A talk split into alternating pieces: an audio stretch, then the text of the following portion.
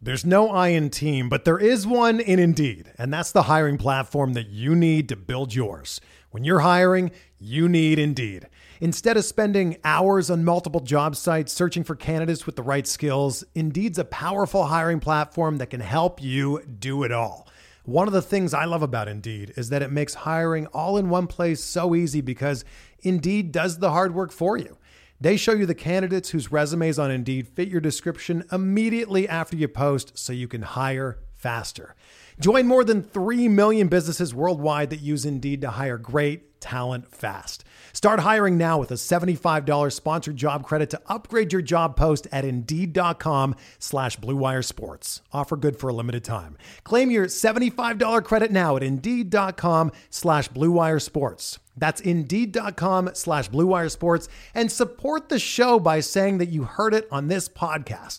Indeed.com slash BlueWire Sports. Terms and conditions apply. Need to hire? You need Indeed.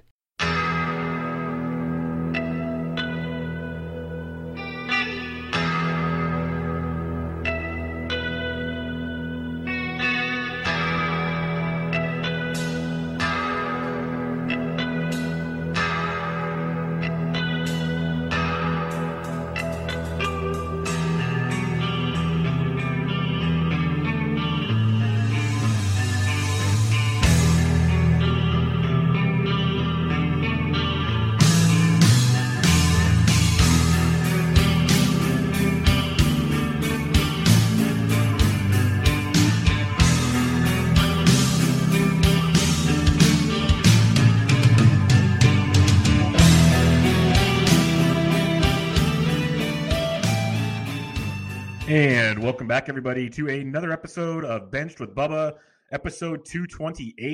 Going to ramp up some more fantasy baseball talk, and I uh, got a special guest, a reoccurring guest. Find his work over at pitcherlist.com, at Razzball, and just great work all over the Twitter at fantasy underscore Esquire. Dan Richards. Dan, how we doing, my friend? I'm good, man. Thank you for that all too kind intro. Uh, thank you again for having me back on. And yeah, I'm excited to talk some baseball. It's getting really boring waiting for the season to start. So this week's been kind of crazy with trades and non-tenders. So we got some good stuff to talk about. Definitely. Like I, I thought we were going to be in trouble for for news for this podcast since I talked about a lot of previous work a couple nights ago, and then the dominoes just kept falling and falling and falling. And I'm like, this is not the MLB hot stove we're used to, Dan. This is amazing, and I'm a big fan of it. I'm good with this every year if they want to do it this way. A couple little nuggets every day. I'm, I'm a big fan there. Uh, you mentioned it, and we don't we don't have it on the outline, so we don't have to go deep on it at all. Just what's your thoughts in general? Doesn't have to be a fantasy perspective, but it is a baseball discussion that's going to affect fantasy one way or another. All these non-tendered guys, and it's strictly financial. It's strictly dumb, but it's in the rules. How surprised are you with some of the names that got uh, basically let go?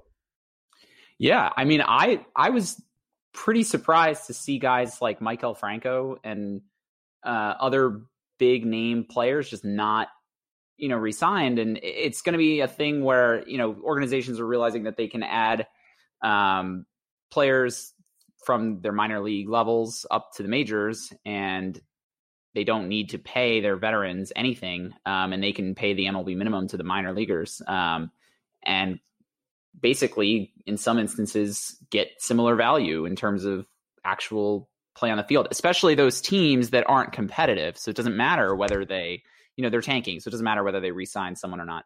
Um, and it's it's probably going to have a big impact on um, the CBA negotiations in a couple of years. Um, I'm hoping there's no strike. I'm sure you are too, but you know, we'll see. Yeah. It's feeling like there's going to be one, unfortunately. But at the same time, it's like both sides have already acknowledged there's such a big issue that they're talking about ramping up talks way earlier than normal to try to avoid that. Thank goodness. Um, I just, I'm usually a half a glasses half full type guy. I just have a really bad feeling because we've never seen these type the last few years with free agency and now these non-tendering deals. We haven't seen anything like this before. This is like kind of terrifying. But at the same time, a guy like Zack Wheeler gets paid today. So that was absolutely outstanding to see. We saw Moustakas and Grandal already get paid after kind of having to, to, bet on themselves recently. Hopefully, there's less betting on themselves going forward for other players. But Wheeler gets five years, $118 million to go play for the Philadelphia Phillies Uh, different park, obviously, than uh, in New York, but we've seen Wheeler Wheeler do it. 182 innings, 195 innings the last two years, sub four ERAs, uh, an xFIP of 406 last year, 381 the year before. He's been consistent the last two years after previous years of you know injuries and whatnot. Going over to Philadelphia is a little scary at times, but from a fantasy perspective, Dan, how do you feel with uh, Zack Wheeler heading to Philadelphia, a division he's still very familiar with? I for, for fantasy, I think it's it's doesn't it doesn't change too much um, in terms of just home run hitting. It's it's Citi Field was surprisingly bad for pitchers last year, so it might actually be an improvement for him. And we'll talk about that more later. But um, you know, win potential, like they're both above average teams, the Mets and the Phillies. Um, you know, he had a weird year last year where, if you remember, he was barely startable for about half the season, and he'd go out and he'd throw a decent game, and then he'd give up like six or seven runs uh, right after that, and he, his strikeout rate um, was about twenty six percent um, in the first half of last year, and then it dropped to about twenty percent in the second half when he was actually performing better, and you could start him. So it's weird. Um, like he may have gotten unlucky in the beginning and then lucky in the second half when he made a change and um, he's obviously going to be a guy you're interested in and on a good team and he can pitch deep and um, he'll probably give you a lot of innings but you know I, I, like it more for the phillies in real life than i think it matters yeah. for fantasy and that's a good way to put it. For real life, it makes that Phillies rotation so much better. Obviously, with you know joining Nola, maybe Arrieta finds a little semblance. He doesn't have to be the big guy now. He can be the third or the fourth option in that rotation. They got some other young arms they can play with. It does add the depth they need there because the Braves keep getting better and better. We'll talk about them in a minute. But um, it, it's a very good real life move. I'm with you. Like I like Zack Wheeler. I thought he'd take a bigger step this last year. And you mentioned that he finished strong in the second half which which I like, which is good to see. But at the same time, it's like going to Philadelphia. You, where where Zack Wheeler's probably going to go in drafts, you're going to want him to be a little better than he is. I'm not saying he was bad by any means, but um, like I got I got your uh, pitcher list ADPs up here. Like right, he went 118 in a 12 team league. Is that too high for you? No, I think that's fine. You know, it's it's a little it's probably right around, if not a little later than when he went last year. And now he's basically put up two seasons that were very similar. Um, so, you know, 118 sounds about right because he's clearly got a ceiling. He's got uh, four, I think four, maybe even five really good pitches. Um, when he's on, you know, he can toe the rubber with the best of them. And um, yeah, I mean, I like I like the move for the Phillies a lot. I think they need it to mm-hmm. remain competitive, like you said, against the Braves. and like you were also saying, there's no one else in that rotation that's any good besides Nola. So Arrieta is kind of a bust for them, and I don't know who else they're even throwing out there these days, like Vince Velasquez and Zach Eflin. They they needed him, and um, for fantasy, I think he's fine. So I, I, don't think a lot changes. All right, let's go to those Braves. They uh, they've been very very active to start the year, and usually it's been in the bullpen. Well, they went and got a starter this past year. They went and got uh, Dallas Keuchel midway through the year. They didn't want to wait too long this time. They went and got Cole Hamels. And it was pretty cool to hear there's a bunch of teams in on Cole Hamels. And Cole Hamels just wanted a one year deal, which was very surprising. So one year, $18 million to go to the Atlanta Brave. That's a it's cheaper than the qualifying offer for crying out loud. So you can't really go wrong with this situation. And he was outstanding with the Cubs this last year. Uh, 3.81 ERA, four three 4.3 xFIP's a little sketch, but gave you reliable innings, got the job done on the mound. Doesn't have to be the ace anymore. You already have Soroka and Fried and company in Atlanta ballpark's definitely not as ideal as Wrigley Field, at least on a non-windy day. What's your thoughts on Cole Hamels with the Braves? For a real baseball perspective, I really like it for the Braves. You know, they get a proven guy. Uh, he had over a nine K per nine last year, despite being 35 years old. So he's clearly, you know, figuring it out without velocity, and that has staying power, as we see with a guy like Zack Greinke. Zack Greinke. Um, but the Braves don't really have to commit to him because they're only paying him for one year. So you know, I mean, Hamels had that one down year in 2017 when we thought he was basically done. Um, you know, his strikeout rate drops, peripherals were ugly, but you know, he started trading sinkers for four seamers, which is pretty common. Um, and you know, he's he went from a good team to a great team, um, a team that's on the rise. So his win potential definitely increases. You know, they just came off winning their division. They signed Will Smith, so their bullpen should be pretty strong. Uh, they already had a few big names in there. Um, they got a great lineup. I mean, it's it's a it's a nice landing spot for Hamels, and it's really just a durability question. He was he was very good last year for a long stretch until uh, he got hurt, and then he came back and he wasn't really the same. So you know, with a full healthy season, if he could throw like 180 innings, he could be really good for fantasy. A nice buy low. Yeah, I agree. There, there could be some interesting there uh, options there with Hamels. It's just kind of limit the damage in Atlanta, take advantage of some of the road ballparks. Again, not Philly, but Miami, even with their fences in, uh, New York and whatnot, should help quite a bit there with Cole Hamels. But it is an interesting move. It's a great move for the Braves. It's a phenomenal move for the Braves. I was very like, okay, that made too much sense. Why are teams not doing stuff like this? This is what you know contenders should be trying to get as a veteran and needs eater that's going to you know for a reasonable deal. So it made a lot of sense there. The Angels are a team that probably could have used a Cole Hamels, but I think they're looking for a different Cole down the line here pretty soon. But oh, they yeah. made a trade for Dylan Bundy, and I've talked about him a lot towards the end of last year on this podcast and other shows. I've mentioned him from time to time in my DFS shows. Talked about him once or twice in the offseason. I know Dylan Bundy's ugly. I get it. The the overall peripheral stats are ugly, not him personally, but the stats. But the last like half of the year or so, you saw a different Dylan Bundy, a guy that used his slider a little more, some of his different pitch mixes, and he still had the the occasional blip on the radar, but way way more efficient starts than normal, way more quality starts than normal, and the home runs kind of dropped down a little bit. It, it was pretty impressive to watch the change with um, Dylan Bundy and it's not going to hurt being out of Camden Yards. What's your thoughts on Bundy in 2020? Because I'm afraid with this move, his hype train might go too high, and I might not want to pay the price he's going to get to. But I do like the talent. Going back to what you said before about the non-tenders, um, you know, it's just it's kind of wild. Like he was their best pitcher, you know, and they're and they're getting rid of him. Um, but that said, it's um, it's probably a good thing for his value. He'll go from a place where it's basically the one of, if not the best hitters parks in baseball. He's and he's getting out of there. He's getting out of the AL East, um, going to the Angels, which is a much bigger stadium. Um, hopefully, they can just fix him. Um, Michael Ajeto for Pitcher List wrote a great article this week on Dylan Bundy, and then of course he gets let go and traded. Um, and if you if fails. you read that yeah, it never fails. And if you read that article, he makes this interesting point where he looks at Bundy's game log and he sees that there are several games at the end of the season last year where he changed his four seamer for a sinker, which is the opposite of what most pitchers are doing. But it helped him a lot because he's so home run prone. And that fastball that he normally throws, he just throws it middle middle and it gets smacked. So he clearly doesn't have good command of it. Uh, it's one of the worst pitches in baseball. It's got a negative 21.7 p val last year and a negative 40 over his career, which is horrible. Oh, wow. Um, yeah, and the sinker actually had a positive p val uh, last year. So if he, if he, I mean, if, if the Angels see what we see and they make some changes, there's something there. Like there was a stretch a couple years ago where he, uh, he threw like six or seven starts in a row that were like incredible, and then he went out and gave up like six runs without recording an out and that's yeah. you know I it's always a possibility with him. But if they fix the pitch mix a little bit, he's going to a better park. Like he could be a nice uh, be a nice like late round flyer in fantasy, or like a guy you pick up off the waiver wire after a month. You know.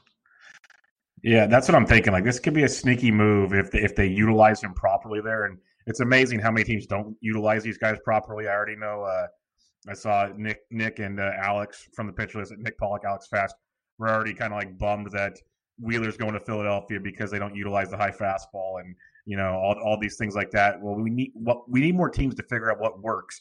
And Eno Sarris made a good comment after the Bundy trade. He said, "Imagine if they get Gerrit Cole. You'll have Cole, Heaney, Bundy, Canning, and Shohei Ohtani. That's a pretty solid starting five for uh, yep. Anaheim. So." Uh, definitely something to keep in mind there. It's and it's amazing just what one little move can do. Couple prospects uh, could be a nice, nice situation there. Uh, let's talk a couple uh, Miami Marlins, a couple guys that got non-tender. Actually, these guys didn't even get non-tendered; they just got DFA'd. So uh, they didn't even get to. Well, technically, I guess they were non-tendered. They just didn't get to wait till the finale like everybody else. They were just let go way earlier. And one is Johnny Villar, a guy that in the fantasy industry is a polarizing individual because people don't believe the offensive hype. They believe he can run, but the power, the average, There's a lot of non-believers, and there's the other ones that love everything there is to love about Johnny Villar. Well, the Marlins loved everything about Johnny Villar. They're willing to pay him nine to ten million dollars, unlike the Orioles, and they're going to put him in third base and the outfield to start the year. That was kind of interesting to me. It means guys like Nick Birdie, who people like a lot, aren't going to get as much playing time in the outfield. Um, uh, Anderson and some Brian Anderson's got to play more outfield than third base. It's going to mess with some of those rotations. But let's just talk Johnny Villar for now. Jonathan, Jonathan Villar in Miami. What are your thoughts on that? Yeah, I mean it's just wild to see the again the Orioles dump uh you know they're one of their best players, a four win player who's yeah, well worth he was very good. Yeah. You know, I, I think that he would have at least garnered some prospects worth ten million dollars at the trade deadline if they wanted to. That was him. my that was my thought. It's like you're not going to win this year. Why not let him play a couple months, see what he can do, and trade him? I yeah, my guess is the Marlins must think that whatever value in terms of attendance that he brings to the stadium, plus whatever they can trade him for at uh, the trade deadline, is worth more than ten million dollars plus whatever they're giving the Orioles right now. So yeah. um, maybe the Marlins see something the Orioles don't, or maybe the Orioles see something the Marlins don't. Maybe no team will really pay for him. I don't. I don't know, but it's from a fantasy perspective, it's a bit of a mixed bag.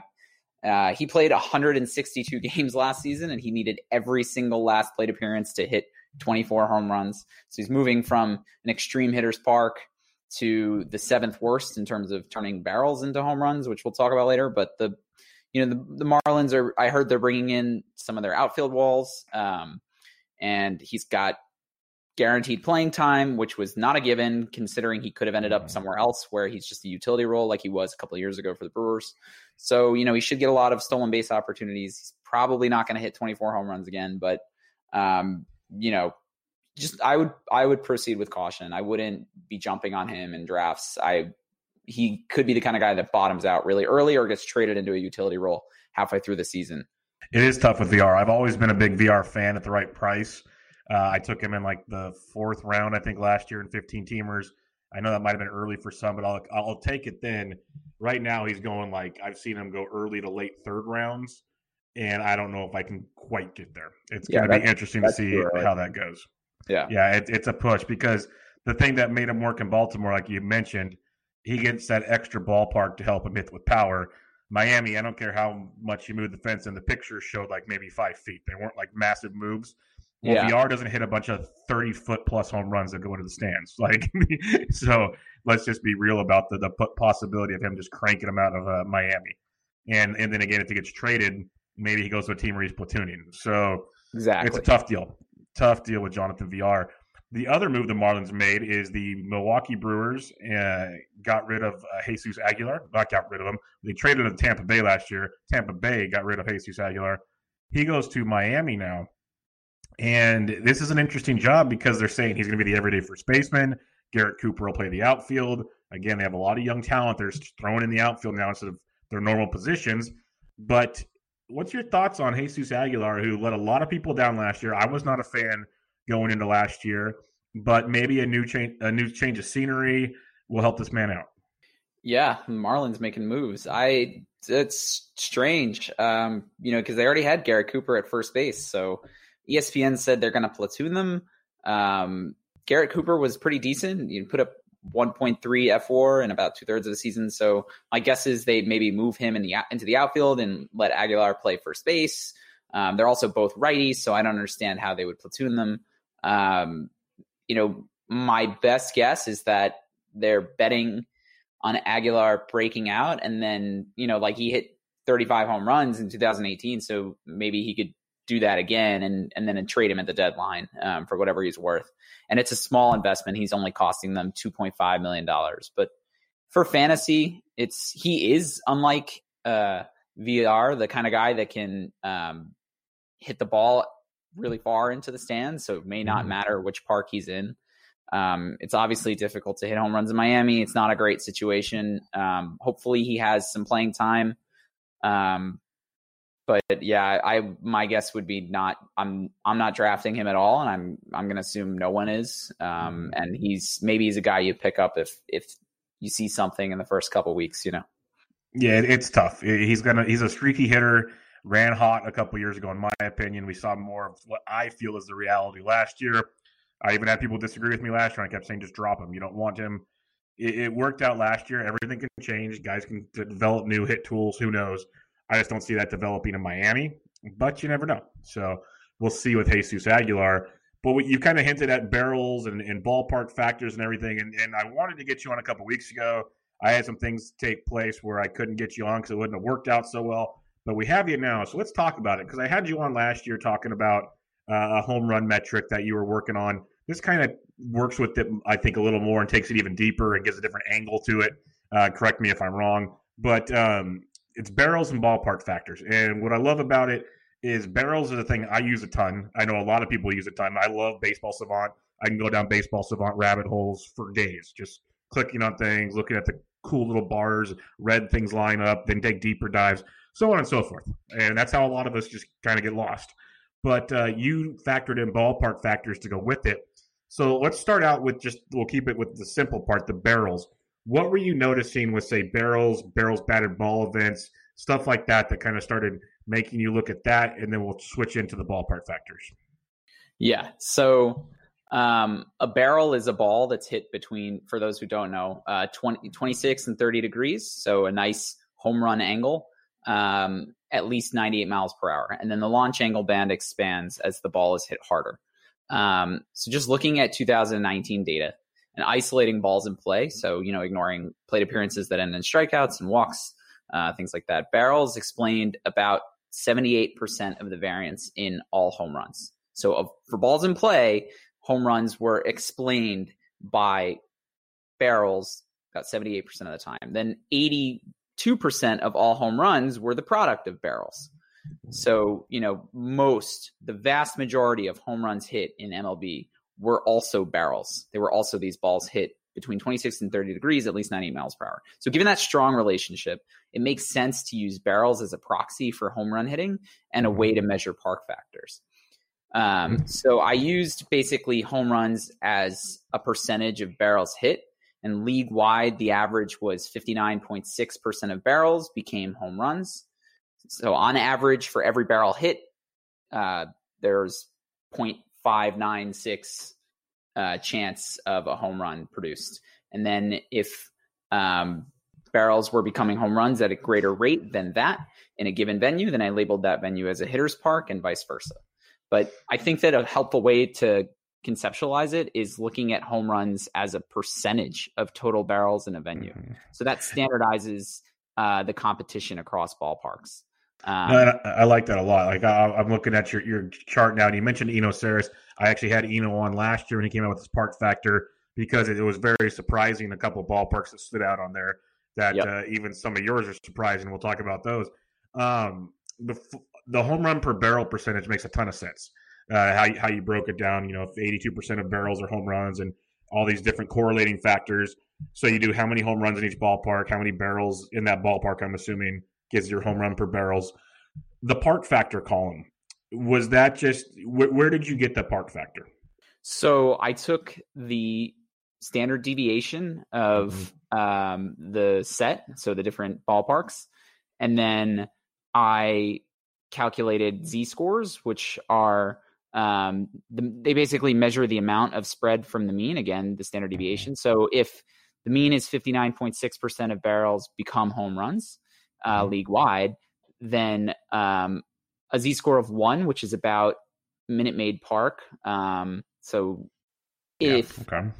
that means that Minute Maid Park is one full standard deviation away from the mean. So at Minute Maid Park, 68% of uh, barrels became home runs, whereas the league average was 59.6%. So that's a full standard deviation away from the mean. And it goes in the reverse as well. So target field uh, was one standard deviation away from the mean by being a 51% conversion rate. And that's a likely pitcher's park. No, that, that makes that makes a lot of sense. So when we're looking at it, like the the more heavy pitcher parks, like Target Field, Tropicana, Kauffman, Comerica, Oracle, Fenway, Fenway always surprises people because they, they picture the Green Monster, but they forget like right center field and right. Uh, that, that's just a deep alley back there, center field, right field, right center. I mean, yeah. they, they forget about that portion of the ballpark. Um, when we're thinking pitchers parks, because those ones kind of all make sense. You got Marlins Park, Uh, you got Chase. I'm uh, I'm assuming that factors in the humidor now. Uh, you got PNC, Nationals, Busch, Wrigley, Oakland. Was there any real surprisers on the, that side of things? Yeah, I mean, seeing that Oakland um, had basically a league average um, mm-hmm. home run to barrel conversion rate, um, or sorry, barrel to home run conversion rate was was surprising because it's huge, and we think of Oakland as this vast pitcher's park uh, where it's very hard to hit a home run. Now, one caveat I want to give is that um, some of this can be influenced. So it's only 2019 data, and some of it can be influenced by the actual barrels that are hit themselves. Like, the, mm-hmm. let me let me back up for one second. Looking at home runs as a percentage of total barrels standardizes the competition across ballparks. So if you just look at a home runs hit, if if you wanted to do this and just look at the total home runs hit in a park and say, ah, well, you know, the most home runs were hit in Baltimore, therefore Baltimore is the best place to hit home runs. You wouldn't be controlling for competition. That's the point of this. That's why we use home runs as a percentage of barrels.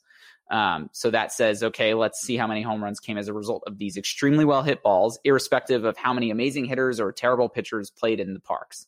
Um, that said, not all barrels are created equal. So, yeah.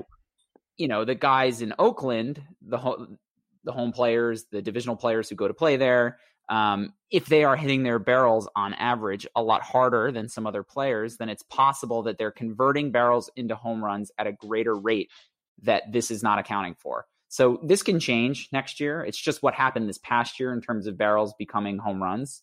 Um, you know, maybe next year Oakland is more of a pitcher's park because Matt Olson gets hurt, and then the barrels that are hit there aren't hit as hard, and they aren't converted into home runs as frequently.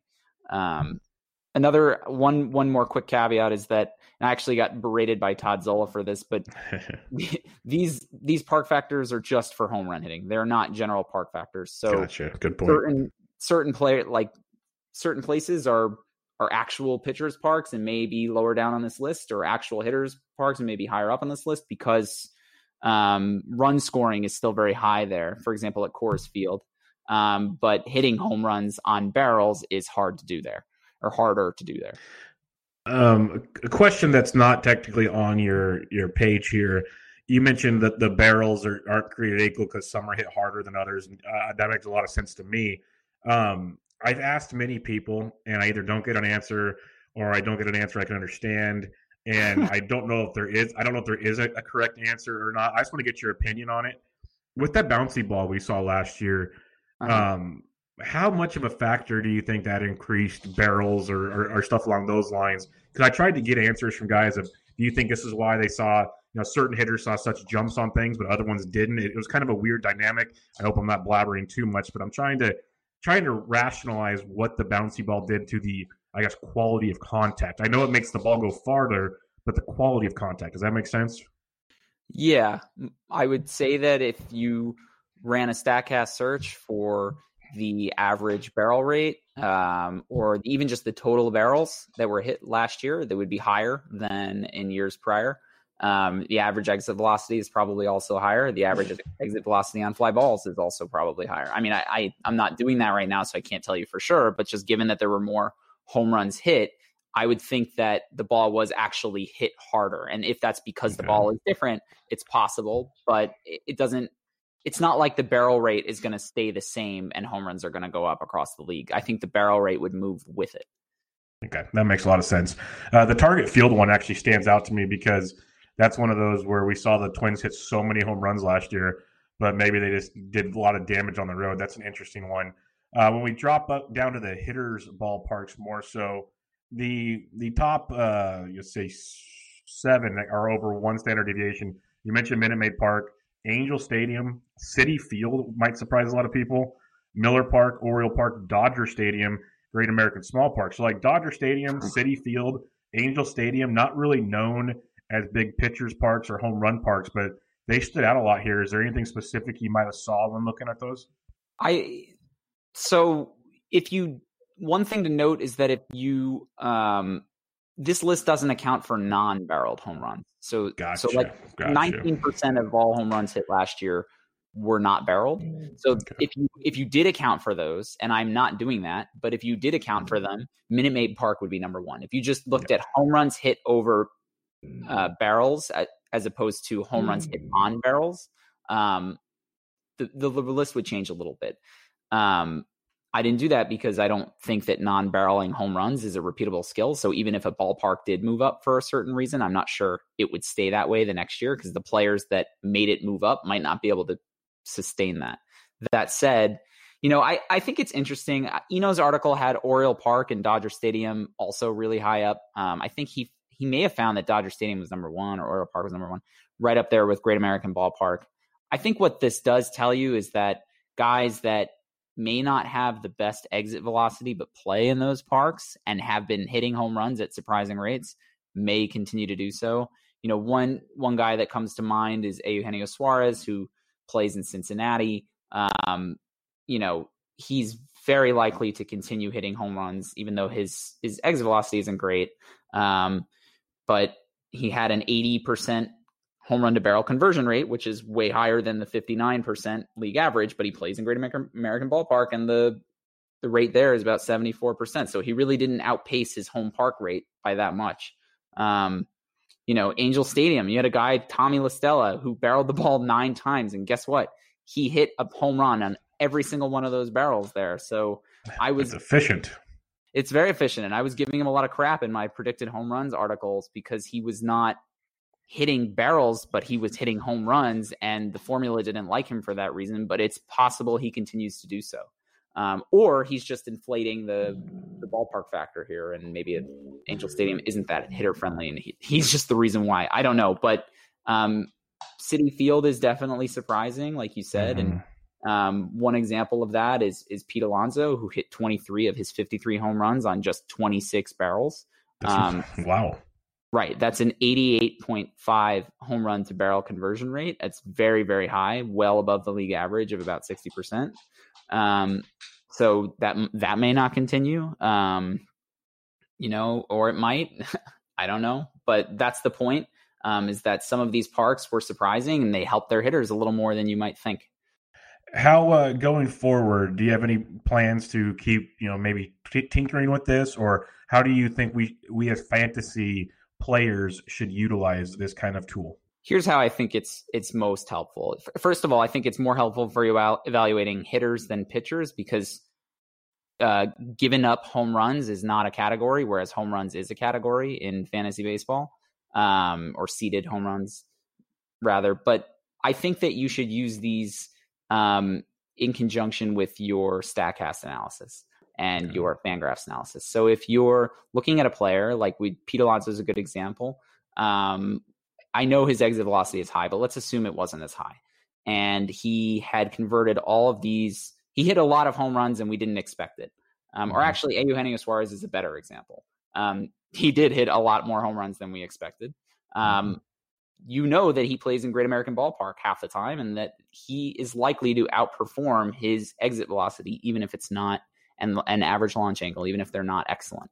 Um, whereas if we're looking at a guy like JD Martinez who lost like 10 home runs last year and we're wondering why, you know, I mean, he's playing in Fenway and it is the hardest place in baseball to convert a home run into a barrel into a home run. So his conversion rate at home might stay low. Those home runs might not come back. Um, it's it's just even if even if his exit velocity is really high, it's just a mm-hmm. good way to use um, to evaluate players' peripherals in context. Let's have fun with it then. Uh, like Mike Moustakas leaves Miller Park, which was almost a seventy percent uh, home run per barrel, uh, and he he's going to Great American Small Park now, which is almost seventy five percent. I know you tweeted out something about uh, his overlay of home runs. H- how big of a factor do you think that should be for fantasy? How much should we, you know, maybe try to increase his potential home runs? I, I I'm gonna say quite a bit. Not it's not because Miller Park was a great place to begin with, mm-hmm. but think of it relative to Kauffman when he was hitting about 30 home runs. Um, that was um, the the home run to barrel conversion rate is 46% at Kauffman Stadium last year. The home run to barrel conversion rate at Great American Ballpark is 74%. So it's far more likely that on his barrels he's going to earn home runs uh, next year. And it's so yeah, like you said, I tweeted out that overlay of his um, fly balls and line drives uh, at uh, Great American Ballpark. Um, mm-hmm. Also, all of his fly balls and line drives last year, but like smacked onto Great American Ballpark. And I counted 64 home runs there. Obviously, even if he does go to the Reds like he did, he's not going to play every single game there, but it's still it's telling that, you know, if, if he hit 40 next year, I wouldn't be shocked, you know, or 45. Yeah. No, that's awesome because yeah, obviously he's not going to play every game there, but still he's playing half his games there now instead of playing nine. So uh, it's qu- quite an increase in production that might be coming Moose's way, which has me very excited as a longtime Moose fan. But um, any closing thoughts? I like the idea of, of, you know comparing, especially guys changing locations and whatnot. Any closing thoughts on the the work you've done on barrels and ballpark factors?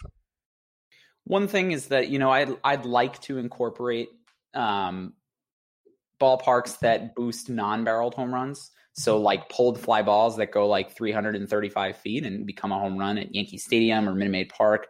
I that's that is not accounted for here. I mean, obviously, a lot of pulled fly balls are barrels, so those are accounted for. But the ones that aren't and become home runs, those 19% of all home runs that are not barreled, I think there is some kind of way to incorporate it into here. I just don't know how.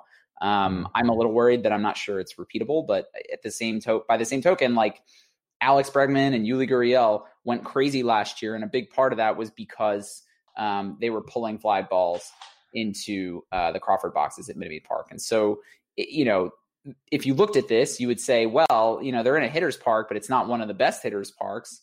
Well, it might be for them specifically, and that's not really accounted for here. So, um, if I if I could incorporate it in some way, I'd like to look into that beyond just adding them in because I don't think that they're as valuable as regular barrels. But um, other than that, yeah, I, I just think you should um, you should just use these in conjunction with your normal analysis and and how you evaluate players in context. Sweet. Can't wait to see where it keeps going. Uh, it's always fun checking out these new uh, tools to use as we get more and more data and smart people like yourself uh, dig into it for uh, the rest of us to uh, utilize it in a more efficient manner. Uh, let's look at the pitcher list mock drafts. I know the writers of pitcher list, like yourself, did three mock drafts, and you've you've documented those and talked about those. And then there's three expert mock drafts. I was a part of one of them. And so there are 12 team mocks, and now we have six drafts and an ADP that Smata put together, which is pretty awesome.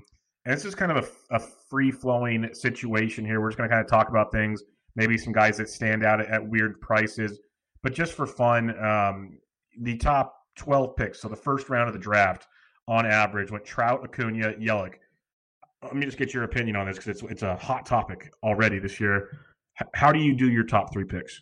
I would do them just like that. Although I have seen a lot of drafts where Acuna is first and Yelich is second, and then Trout is third. And I, you know, I personally like Mike Trout every single year puts up crazy numbers, and you're mm-hmm. guaranteed to get that. Whereas Christian Yelich has been a bit of a progression, and Ronald Acuna just is breaking out, you know, in, in about a year and a half's time. So it's I, I, love the large sample of Trout, and we just know he's the best hitter in baseball. So I feel like banking that in the first round is is smart.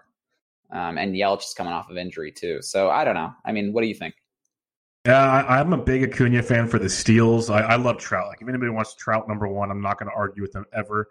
I just don't think he's going to run that much anymore, and yep. Acuna will, and that's yep. just a that's a big thing for me. That's the only difference.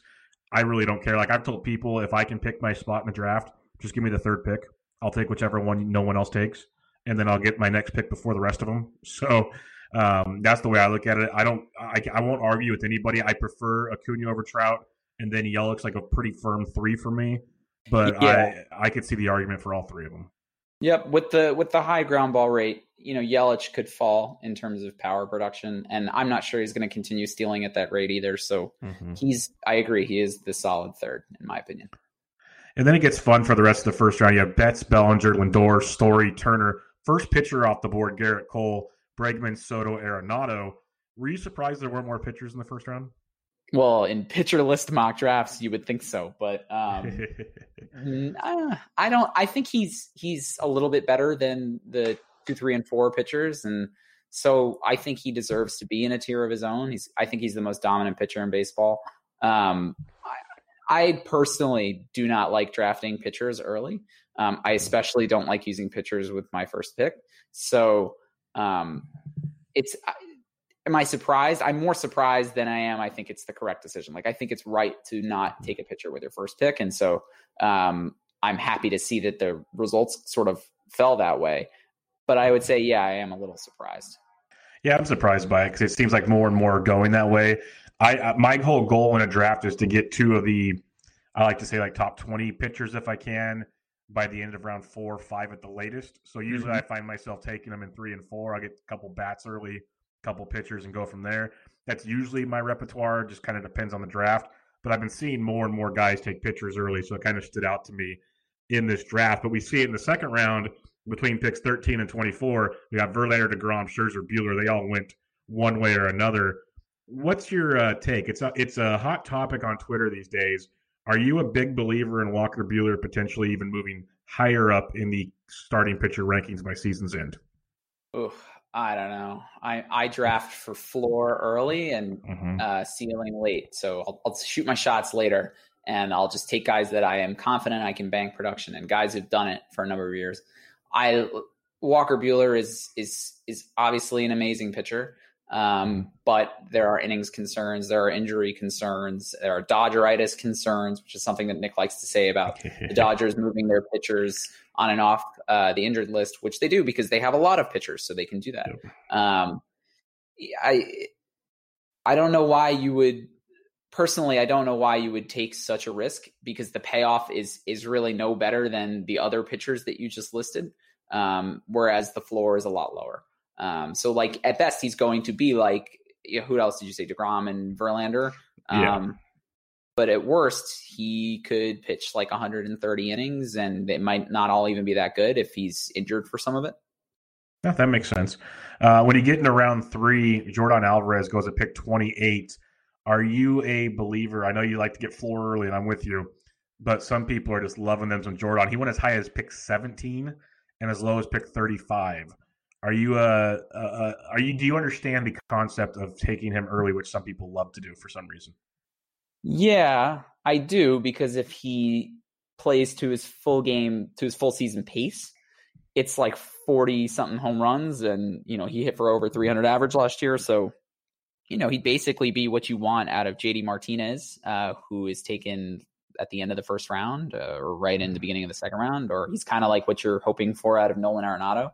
Um, so I get why you would take him early. Um, again, I wouldn't take him that early because it's a, it's a ceiling floor game for me, and it's basically just betting. Uh, like there's such a small sample of him being that successful, and we saw him sort of fall apart a little bit in the playoffs. So um, if I, I don't think it's wrong to take him um, in the the third round. I think or the the late second round. Like I think that's probably where he's going to go, and there may even be a point where I take him, but I'm not going to be the guy drafting him at 17th overall. We already talked about Jonathan Villar probably going high. He's going up to 41 in, in this 12 teamer. Adalberto Mondesi went pick 42. Are you comfortable taking a guy like Mondesi that early? Oh my god, I love Adalberto Mondesi. Yes, I'm very, I'm mm-hmm. extremely comfortable, and I think he should go earlier. Like he his stolen base rate, and I don't have it in front of me, but the like the rate at which he steals per plate appearance is not only the best in the major leagues, but it's like far and away the best in the major leagues. Like he he runs so often, and so as long as he's healthy, um, even when he didn't even play a full season last year, and he was still great, he still stole like forty five bases. Like he stole as many bases as, as Trea Turner, basically, but he didn't play a full season. Um, so you know what you can get with him, and you're getting him four rounds after Trea Turner. I'm sorry, three rounds after Trea Turner. So. I, I mean, I think he was a steal last year, and he's going at the exact same price as he did last year, even though he showed he's clearly for real. And also he he actually had a decent barrel rate and my predicted home runs metric says he should have had more than like six or whatever home runs he had. He should have had a lot more and he was one of the unluckiest players in baseball. So, you know, you got a little power and you got a ton of speed. He should be at least a third round pick, if not earlier. Like I would take him before I would take Yordan Alvarez. Okay, that's one question. I was going to say you probably take him over Villar. Uh, other shortstops, did you take him over Xander Bogaerts? Yes. Gleyber Torres. Definitely. Javi Baez. Yeah, and I, I think it's closer with Baez. Um, I had one of my, I, we do bold predictions before every season, and mm-hmm. um, last year my bold prediction was that um, Mondesi would out earn Baez, and he did. And even though he didn't play a full season, he did. Um, he was a lot better, and so um, I get why because Baez can be more of a five category contributor, and like Mondesi's probably never going to hit like 300, but they're very similar contact guys. Like they both swing a ton. Um, Baez is going to hit a few more home runs, and he plays in a friendlier lineup. But you know those stolen bases are becoming really hard to find, and um, I think Mondesi's potential to steal 50 or 60 bases could make him a first round pick the following year. Last one, Mondesi or Fernando Tatis Jr. Oh, that's tough. I, I would probably take Tatis. Mm-hmm. Um, They're going almost 20 picks apart. Yeah, so Tatis is going earlier, correct? Yes.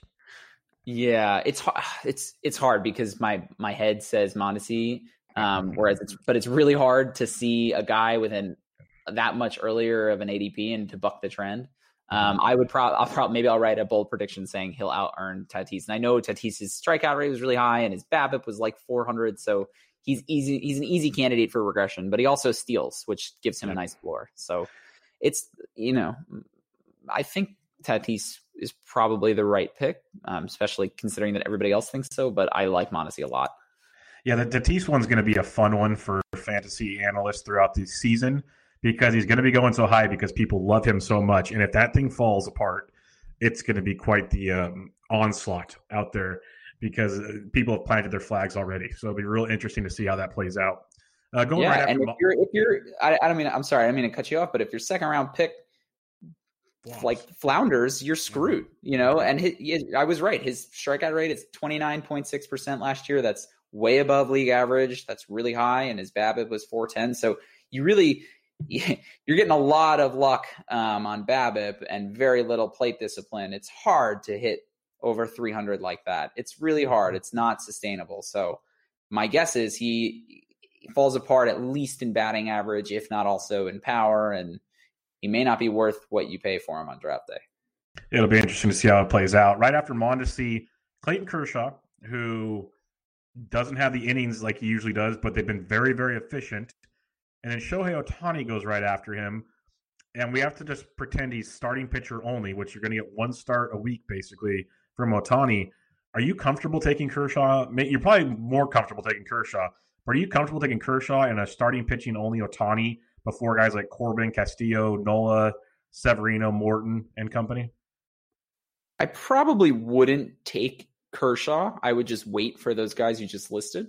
Mm-hmm. Um, obviously the same goes for Ohtani, especially. So in this ADP, you're saying he's only pitching eligible and he went this high? That's the way I am under the influence when we did this draft. He's starting pitching eligible and he went pick 44. Maybe I am mistaken here because I would be shocked to see him go this early, but that's yeah. what I that's how it's listed on the sheet. So yeah, that's I mean that's I agree. That's way too early if he's just starting pitching eligible. Um, I did see that Kershaw's strikeout rate improved from 23.3% to 31.1%. And yes, I tweeted this out today um, from the first half to the second half in 2019, um, which is nice. And, you know, he's basically like a quality start and win machine last year. So he, you couldn't really count on him to be great. But do I think he's going to be better than Corey Kluber and Patrick Corbin and Zack Greinke and other guys who are like pretty similar and also really good? I don't feel comfortable saying that. Like if you didn't give me their ADPs and you just told me their names in a vacuum, I'm not sure I would have said Clayton Kershaw was the best of the bunch. So mm-hmm. I would probably just wait for those other pitchers like Severino. Yeah, I'm with you 100% on that. Uh, going after a, a, slew of pitchers here, Giancarlo Stanton is going to pick 47. Giancarlo Stanton used to be a back end of the first round pick time and time again, but apparently this last season made enough drafters in these drafts be like, nope, done given in the the uh, expert mocks, the third expert mocks, he went as high as pick 30. So that was pretty telling. All the pitcher list mocks 55, 55, 57. What's your take on Giancarlo? Because this is a guy I know he's got 40, maybe even 50 home run power. I just I hate t- saying injury prone, but by now it's getting crazy. I'm getting some serious 2017 fantasy baseball draft vibes here. Like he had uh he had the, like so many injuries before that and he let people down and all these analysts were like well you know he's probably only going to give you 40 home runs anyway and like a 270 batting average so why would you take him in the first round? Like why are we taking him in the first round? So he falls to like the fourth round and i took him everywhere and then he hit 59 home runs. Yep. 59 so nobody nobody does that. So i I get why he fell again. The exact same thing happened in 2018. He kind of disappointed, and then in 2019 he didn't play. Um, but this is a guy with like first round ceiling, and I mean, clearly from his MVP season, if he shows it, he's a huge um, value at this price. Um, I'll probably be in on him at this price. Um, the only hesitation I have is that home runs are ubiquitous and like all hitters are hitting them now. So he's not as valuable as he was two years ago, even if he does hit on his value. But this is a good enough price where I feel comfortable taking him. All right, just in a vacuum, um, I'm going to list some of these young names that kind of all go together. Like Vlad Jr. is picked 58. You got Keston here at 67, Eloy Jimenez at 68, and even guys like Bo Bichette's at 75. They're going earlier than a lot of talented, you know, I guess they're they're talented too, but a lot of more like veteran aged players. Are you good with taking some of these guys so early? Like Jimenez, I'm good with. The other ones, I don't know if I'm 100% on board with. What are your thoughts? Yeah, I feel pretty similarly. Like I kind of like the the gains Eloy made last year in power and strikeout rate. I mean, he was really coming into form at the end of the year. So if you know you took him around pick 70 or whatever, I think that's fine and there's uh, a little potential for value there. Um, the others, I, I, don't feel comfortable drafting that early. I didn't feel comfortable drafting Vlad Jr. that early last year. I never drafted him. Um, Bo Bichette is not fast, and he, I think he had a poor stolen base conversion rate, so he may not, they may not let him run. Um, and you know, who was the other? It was those two, Eloy, and Keston Hiura, and Keston Hiura had like exactly like um, exactly like um, Fernando Tatis Jr., he had an inflated BABIP and um, a really high strikeout rate. So he's not. I don't think he's going to hit 300 again. Um, you know, all three of those guys are going before. Yeah, a 31% strikeout rate and a 402 BABIP, and he hit 303. That's not gonna. It just doesn't happen. You know, mm-hmm. it's it's small sample, so that's why he was able to do it. But it's probably not going to be able to do it again, and he doesn't do enough outside of that. He's not like a big power hitter or anything. Same thing with Bichette. So those are not guys I would take in the top 100. Um, Vlad, I could see closer to the end of the top 100, but like you can get a guy like Jose Abreu, uh, whose ADP in this, these drafts was 89, um, who consistently hits like 285, 300 with 30 plus home runs and uh, 90 runs and 120 RBI. Like you can get that later than all these guys, and you can bank that production in a good lineup. And there are a lot of other examples too I don't see why you would take any of these guys. You know, I don't see what they give you that he doesn't, or other similar veterans that are way more likely to give you value, like Nelson Cruz, um, mm-hmm. than them. Jose Abreu never gets the love he deserves. I love the consistency he brings to your lineup. Makes that draft pick so easy because you just slot him in and you know what you're getting. It's a beautiful thing. So I'm with you there on guys like that. These young kids could be good and all, and they might be the, the make or break picks. Who knows? But I find it hard to uh, take those gambles. A, gamble that hasn't paid off really well in recent years, but the stuff continues to be so intriguing. The 23rd starting pitcher off the board at pick 69 is Noah Syndergaard. Are you a Syndergaard believer or are you just done with him? I think that's fine. I think that that value is the first time where I felt comfortable taking him. Um, I didn't personally in the draft that I participated in, but if if you were going at, at pick 69, um, I think that that's fine relative to prior years when he was like pick 38 or pick 30, you know, and, and when he had come off that like 180 inning pitch season, uh, maybe like 2017 or 16, where he was just like awesome. And then he just totally fell apart um, and got hurt. And then he fell apart again last year. And um, I think that the pieces are all there and the Mets just need to like put it together so that he's throwing the right pitches in the right places. I'm not sure that's ever going to happen, but the risk that it doesn't is reflected in his draft price for the first time as opposed to prior years where we had not much of a sample and we were betting on him because he throws 100 miles per hour whereas now it's okay I think because he's going later. No, that that makes a lot of sense. It, now it's okay. He's going later hopefully it pans out one of these days. Um, as you go through the ADP, were there anything that kind of stood out to you? Because we could go keep going player by player, but I was just wondering, on, on, your opinion, were there any kind of standout picks, or are you still evaluating the uh, the ADP? Ben Palmer wrote a great article uh, going through this. Um, mm-hmm. I'll give some of the highlights that I took away from his um, his article where he he goes through the full ADP and he gives you surprises, undervalued and overvalued players. And the surprises, the most surprising to me was DJ LeMahieu with a high of 23. I think that's insane. I do not think you should draft DJ LeMahieu 23rd overall. Um, I'm sure you agree. Uh, and I'm a yes. Yankee fan, so yes. there's no no bias. Um, let's see. In the overvalued players, um, Victor Robles stood out. Um, I think that he is someone who hits for very, very little power. Um, as Ben noted, a 23% StatCast hard hit rate, which is bottom 4% of the major leagues. Um, I'm not convinced that he can even hit 255 like he did last year. And so basically, you're kind of paying for like bad Mallex Smith with so like Mallex Smith, but with fewer stolen bases because he only had 28 last year. And for some reason, he's being drafted on average at 71st overall. Um, and then one more uh, was the so oh so two more. Ben combined them, so he's tricked me on this podcast live. Um, but he he combined Andrew McCutchen and Justin Upton, who had ADPs of 220 and 247. Those are steals, absolute steals. I, completely agree. Um, mm-hmm. Both of them. I even liked McCutchen last year when he was yep. like pick 120, and I liked Upton last year when he was like pick 100. Mm-hmm. They those are consistent guys. McCutchen's going to hit for a decent average, steal 15, 20 bases, hit 20, 25 home runs, dry, uh, get a bunch of runs in RBI. Upton's going to hit even more home runs like he always does. Um, even if his exit velocity fell last year, which I'm not sure it did, that would be because of injury and for no other reason. Um, mm-hmm. He's only 32 years old. So, um, you know, Justin Upton, one of the most consistent power hitters in the game. Um, with a full healthy offseason, he could be an excellent value at ADP 246.8. I, love the point you made on Upton, especially because we talked about Abreu being like the back, back of the baseball card consistent. Upton is that guy. He was hurt almost all of last season.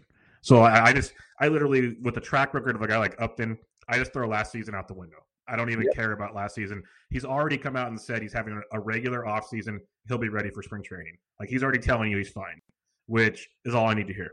So I'm a big fan of that. You know, you put a healthy Trout with him, maybe a healthy Ohtani in the lineup that's a whole different ballpark. Whole, I mean, a whole different ball game with those guys. So big, big fan of that Justin Upton comment. And I'm with you. I was all over Andrew McCutchen last year. I was pumped when he went to Philadelphia. I was happy with his draft cost. Now he's gonna be this much cheaper. It's like, okay, I dig it. let's let's let's do this thing. So, uh, and these are a couple names that are very good to know because in a lot of your deeper leagues, five outfielder leagues, and that could have affected this because it was a three outfielder draft. We got to keep that in mind but you yep. still had two utilities. So who knows? Like even a guy, I'd rather have McCutchen and Upton. But if you're talking outfield, you got AJ Pollock going about 226. He's got the injury concerns, but when he's healthy, he's outstanding. Um, another guy that has injury concerns once in a while, but if you're looking for late speed in the outfield, Adam Eaton's going 250. Um, it's all these kind of veteran guys that you can almost pencil in what they're going to do. Kind of got pushed down because a lot of these young kids got pushed up. So, like, Okay, a guy that gets no respect at pick 293, Shin-Soo Choo. You want to talk consistent? He's consistent. So I don't know. It's interesting. That's why I love. That's why I kind of just want to get your opinion because I could rabbit hole this thing for a long time and just start, you know, nitpicking everything. But that's what the listeners need to go to pitcherlist.com and go check out all that good stuff. Speaking of pitcherlist.com, Dan, before we call it a night, why don't you everybody know where they can find you and what you have out there and what you might be working on? Yeah, so you can find me on Twitter at fantasy underscore Esquire. Um, it's a terrible pun on the fact that I'm a lawyer. I, I might do uh, DF Esquire because I kind of like that, but I don't That's play that funny. much DFS. I know you do. Um, yeah. The pun is better uh, that way. Uh, working on, I guess, um, I did a fun thing with um, comparing two players but not giving you their names, and I know that's sort of um, played out at this point, but um, you know, like a name brand guy and then uh, a more generic guy who's going out later in drafts, and just sort of identifying the flaw and why one should be going much later and one should be going much earlier, and um, and it was JD Davis and Kris Bryant. Um, and people were receptive to it. So I, I mm-hmm. might continue that kind of trend with, um, oh, and the thesis is that I like JD Davis more than Kris Bryant, but, um, spoiler alert. I don't disagree with you. don't disagree. and I might do it with relievers and starting pitchers because it was it was a lot of fun to write it. Um, and yeah, we'll see where it goes. I got to get more stuff out for Razzball too. Um, but yeah, so I, I really do want to thank you for having me on, Bubba. It's been a lot of fun. Um, hopefully we can do this again soon. We will. We will definitely do it again. I love having you on, uh, talking baseball with you. You cover the the gamut. You can make uh, very smart things sound like I can understand them. So it's always always fun chatting with you on that. And anytime we can uh, line it up, I am always down to talk some baseball. But everybody, go check him out on Twitter at fantasy underscore Esquire. Dan's a great follow and a great guy. So go give him a follow and check it all out. But until next time, this was Benched with Bubba, episode 228, talking barrels, ballpark factors, ADPs, and much, much more. Catch you guys later.